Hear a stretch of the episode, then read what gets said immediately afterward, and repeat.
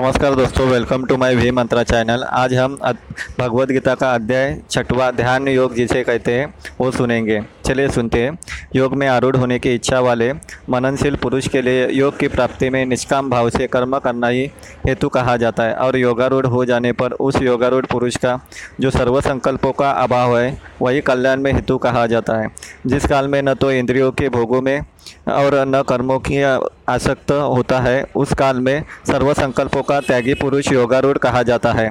अपने द्वारा अपना संसार समुद्र से उद्धार करे और अपने को अधोगति में न डाले, क्योंकि यह मनुष्य आप ही तो अपना मित्र है और आप ही अपना शत्रु है। जिस जीवात्मा द्वारा मन और इंद्रियों सहित शरीर जीता हुआ है, वो जीवात्मा का तो वह आप ही मित्र है और जिसके द्वारा मन तथा इंद्रियों सहित शरीर नहीं जीता गया है, उसके लिए वह आप ही शत्रु के सदृश शत्रुता में बढ़ता है। सर्दी, गर्मी और सुख सुखादि, दुखादि में तथा मान और अपमान में जिसके अंतकरण की वृत्तियाँ भली भांति शांत है ऐसे स्वाधीन आत्मा वाले पुरुष के ज्ञान में सच्चिदानंदन परमात्मा सम्यक प्रकार से स्थित है, अर्थात उसके ज्ञान में परमात्मा के सिवा अन्य कुछ ही नहीं है, जिसका अंतकरण ज्ञान विज्ञान से तृप्त है, जिसकी स्थिति विकार रहित है, जिसकी इंद्रिया भली भांति जीती हुई है और जिसके लिए मिट्टी, पत्थर और सुवर्ण समान है, वह योगी युक्त अर्थात भगवत प्राप्त, ऐसा कहा जाता है। सुहद, वैरी, उदासीन, मध्यस्थ, द्वेष और बंद गुणों में धर्मात्माओं में और पापियों में भी समान भाव रखने वाला अत्यंत श्रेष्ठ है। मन और इंद्रियों सहित शरीर को वश में रखने वाला आशा रहित और संग्रह रहित योगी अकेला ही एकांत स्थान में स्थित होकर आत्मा को निरंतर परमात्मा में लगाए। शुद्ध भूमि में जिसके ऊपर क्रमशः कुशा, मृगछला और वस्त्र बिछे है, जो न बहुत ऊँचा है और न बहुत नीचा।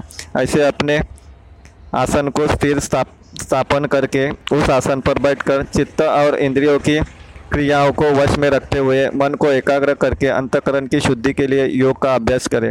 काया सिर, गले को समान एवं अचल धारण करके और स्थिर होकर अपनी नासिका के अग्रभाग पर दृष्टि जमाकर अन्य दिशाओं को न देखता हुआ ब्रह्मचारी के व्रत में स्थित भय रहित तथा भली भांति शांत अंतकरण वाला सावधान योगी मन को रोक कर मुझमें चित्त वाला और मेरे परायण होकर स्थित हुए।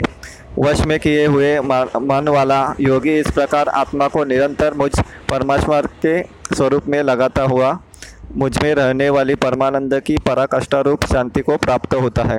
हे अर्जुन, यह योग न तो बहुत खाने वाले का, न बिल्कुल न खाने वाले का, न बहुत शयन करने के स्वभाव वाले का और न सदा जागने वाले का ही सिद्ध होता है। दुखों का नाश करने वाला योग तो यथा योग्य आहार विहार करने वाले का कर्मा में कर्मों में यथा योग्य चेष्टा करने वाले का यथा योग्य सोने तथा जागने वाले का ही सिद्ध होता है। अत्यंत वश में किया हुआ चित्त जिस काल में परमात्मा ही परमात्मा ही भली भांति स्थित हो जाता है, उस काल में संपूर्ण भोगों से स्पृहा रहित पुरुष योग युक्त ऐसा कहा जाता है।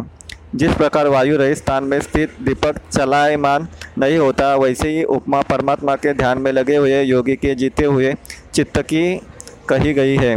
योग के अभ्यास से निरुद्ध चित्त जिस अवस्था में उपराम हो जाता है और जिस अवस्था में परमात्मा के ध्यान से शुद्ध हुई सूक्ष्म बुद्धि द्वारा परमात्मा को साक्षात करता हुआ सत्यनानंदनगण परमात्मा में ही संतुष्ट रहता है। हिंदुओं से अतीत केवल शुद्ध हुई सूक्ष्म बुद्धि द्वारा ग्रहण करने योग्य जो अनंत आनंद है, उसको जिस अवस्था में अनुभव करता है और जिस अवस्था में स्थित यह योगी परमात्मा के स्वरूप से विचलित होता ही नहीं। परमात्मा की प्राप्ति रूप जिस लाभ को प्राप्त होकर उसे अधिक दूसरा कुछ भी लाभ नहीं मानता और परमात्मा प्राप्ति रूप जिस अवस्था में स्थित योगी बड़े भारी दुख से भी चलायमान नहीं होता, जो दुख रूप संसार के संयोग से रहित है तथा जिसका नाम योग है, उसको जानना चाहिए। वह योग न उगताए हुए अर्थात धैर्य और उत्साह युक्त चित्त से निश्चय पूर्वक करना व्यक्त है। संकल्प से उत्पन्न होने वाली संपूर्ण कामनाओं को निशेष रूप से त्याग कर और मन द्वारा इंद्रियों के समुदाय को सभी जो ओर से भली रोक कर क्रम क्रम से अभ्यास करता हुआ उपराधि को प्राप्त हो तथा धैर्ययुक्त बुद्धि द्वारा मन को परमात्मा में स्थित करके परमात्मा के सिवा और कुछ भी चिंतन न करें।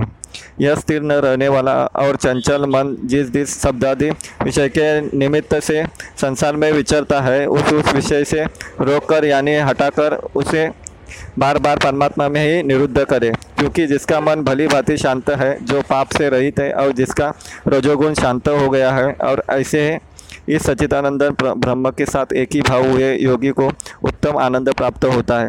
वह पाप रहित योगी इस प्रकार निरंतर आत्मा को परमात्मा में लगाता हुआ सुखपूर्वक परब्रह्म परमात्मा की प्राप्ति रूप अनंत आनंद का अनुभव करता है।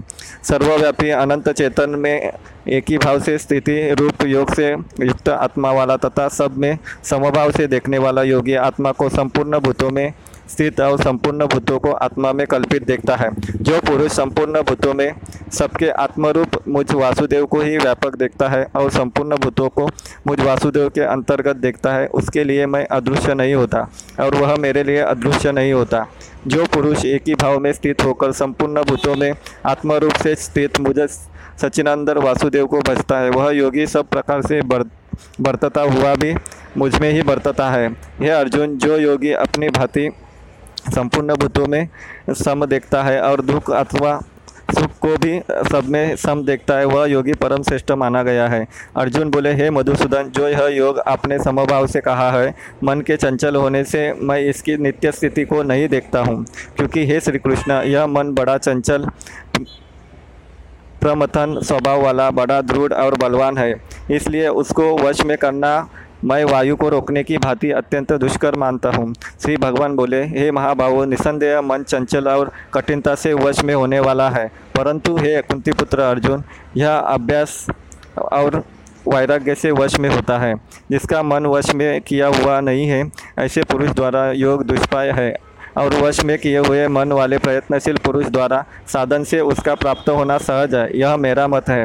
अर्जुन बोले, हे श्री कृष्ण जो योग में श्रद्धा रखने वाला है, किंतु संयम ही नहीं है। इस कारण जिसका मन अनंत काल में योग से विचलित हो गया है, ऐसा साधक योग की सिद्धि को अर्थात भगवत साक्षात्कार को न प्राप्त होकर किस गति को प्राप्त होता है? ये महाभावो क्या वह भगवत प्राप्ति के मार्ग में मोहित और आश्रय रहित पुरुष छिन्न भिन्न बादल की भांति दोनों ओर से भ्रष्ट होकर नष्ट तो नहीं हो जाता? हे श्री कृष्ण मेरे इस संशय को संपूर्ण रूप से छेदन करने के लिए आप ही योग्य है। क्योंकि आपके सिवा दूसरा इस संशय को छेदन करने वाला मिलना संभव नहीं है। श्री भगवान बोले, हे पार्थ, उस पुरुष का न तो इस लोक में नाश होता है और न परलोक में ही, क्योंकि हे प्यारे, आत्मोद्धार के लिए अर्थात भगवत प्राप्ति के लिए कर्म करने वाला कोई भी मनुष्य दुर्गति को प्राप्त नहीं होता। योग भ्रष्ट पुरुष मनु, पुण्यवानों को लोगों का, अर्थात स्वर्गादि उत्तम लोगों को प्राप्त होकर उनमें बहुत वर्षों तक निवास करके फिर शुद्ध आचरण वाले श्रीमान पुरुषों के घर जन्म लेता है। अथवा वैराग्यवान पुरुष उन लोगों में न जाकर जान, ज्ञानवान योगियों के कुल में ही जन्म लेता है। परंतु इस प्रकार का जो यह जन्म है, वो संसार में निसंदेह अत्यंत दुर्लभ है। वहाँ उस पहले शरीर में संग्रह किए हुए बुद्धि संयोग को अर्थात समबुद्धि रूप योग के संस्कारों को अन्यायास ही प्राप्त हो जाता है और कुरुनंदन उसके प्रभाव से वह फिर परमात्मा की प्राप्ति रूप सिद्धि के लिए पहले से भी बढ़कर प्रयत्न करता है। वह श्रीमानों के घर में जन्म लेने वाला योग भ्रष्ट पराधीन हुआ भी उस पहले के अभ्यास से ही निसंदेह भगवान की ओर आकर्षित किया जाता है। तथा समबुद्धि रूप योग को जिज्ञासु भी वेद में कहे हुए सकाम कर्मों के फल को उल्लंघन कर जाता है। पर परंतु प्रयत्नपूर्वक अभ्यास करने वाला योगी तो पिछले अनेक जन्मों के संस्कार बल से इसी जन्म में संसित होकर संपूर्ण पापों से रहित हो, फिर तत्काल ही परम गति को प्राप्त हो जाता है। योगी तपस्वी से श्रेष्ठ है शास्त्र ज्ञानियों से भी श्रेष्ठ माना गया है और सकाम कर्म कर्म करने वालों से भी योगी श्रेष्ठ है। इससे है अर्जुन तू योगी हो